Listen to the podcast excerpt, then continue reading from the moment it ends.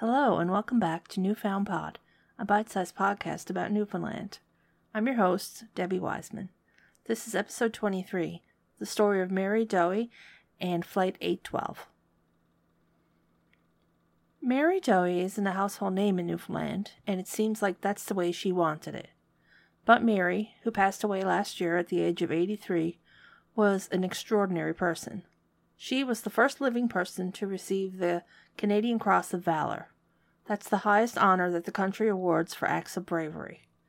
She helped save the lives of over 100 people after a man took a plane hostage in what would become known as the Doomsday Flight.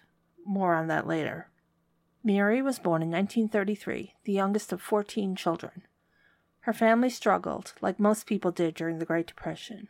When she was just three years old, Mary's mother passed away. Her father had to make the heartbreaking decision to put Mary into an orphanage. The government at the time offered people money to take foster kids into their homes. Unfortunately for Mary, she was taken in by an awful woman who made her young life miserable.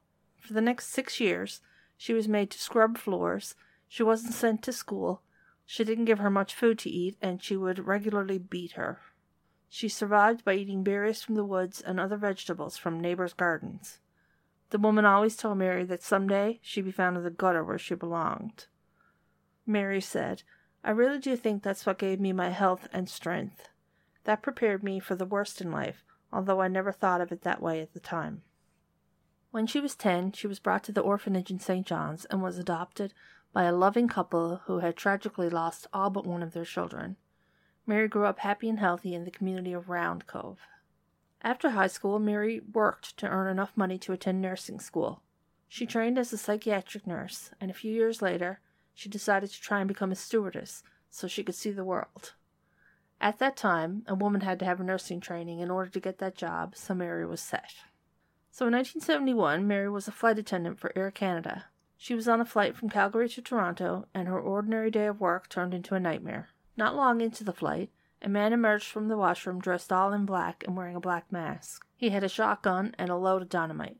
He wanted $1.5 million and he wanted the flight diverted to Ireland. First, he wanted them to refuel in Montana and pick up the money. Then, he wanted to fly back to Canada to release the passengers. And then, he wanted to take the money and go to Ireland. He claimed he was part of the Irish Republican Army and the money was going to go to them, but the IRA later said that he wasn't involved with them. He ordered Mary to sit, and he took out the dynamite and put the wires in her hands. He warned her that if the wires and the dynamite touched, it would blow up, taking everyone on board with it. Shortly afterwards, he accidentally shot the gun while waving it around. Everyone was okay, but Mary knew she had to try and keep the man calm. Remember, she'd been trained as a psychiatric nurse. For the rest of the flight, Mary talked to the man and held his hand. He had several outbursts, but Mary was able to calm him down and keep him from hurting any of the hostages. They landed in Montana, fueled up, got the money, and took off again. Mary used her training and persuaded the man to order the plane to land again back in Montana and release the passengers. He actually offered to let Mary leave the plane at the time with the passengers, but she was worried about her fellow crew members and decided not to leave.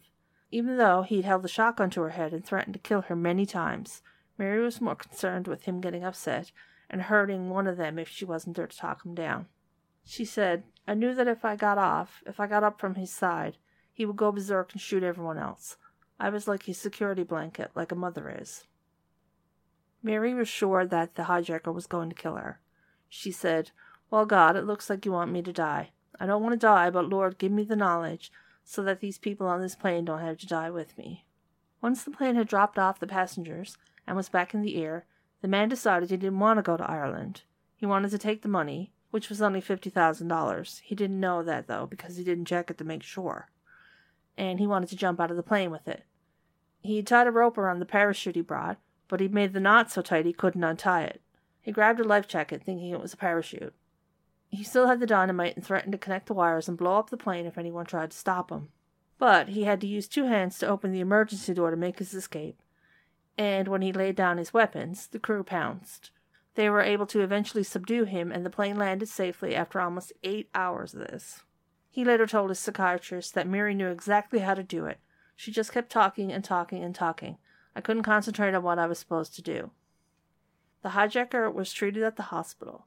Later, he was tried and convicted and sentenced to four life sentences and 15 years for extortion and kidnapping.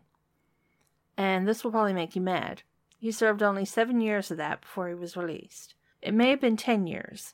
I read both, and I couldn't find a story about his release to explain why he got out so early. He later told the press that the reason he had hijacked the plane was for money and attention, and because he was upset after a breakup. Ugh. I listened to this podcast from comedians the Sklar Brothers and Daniel Van Kirk. It's called Dumb People Town. This guy would fit right in. We all hope that we know what we'd do if we found ourselves in a situation like this. We hope we'd be brave, and we hope we'd do the right thing, but you really don't know until you're there. So I'm blown away by Mary's bravery. In 1975, she was presented with the Cross of Valor, while her fellow crew members received the Order of Canada. When Mary found out one of her crew members wasn't going to be honored, she told an official at Government House that if they didn't give it to him too, she'd give him half of her award. So they ended up giving him the Order of Canada as well. Mary credited her training and her faith in God with saving her that day. She ended up working for Air Canada for 35 years before retiring. When she wasn't flying, she was working as a nurse. She even spent six months in Nepal nursing and training other nurses. She made her home in Mississauga for 50 years and passed away in 2017. Her family and friends laid her to rest in Bay de Verde here in Newfoundland, as per her wishes.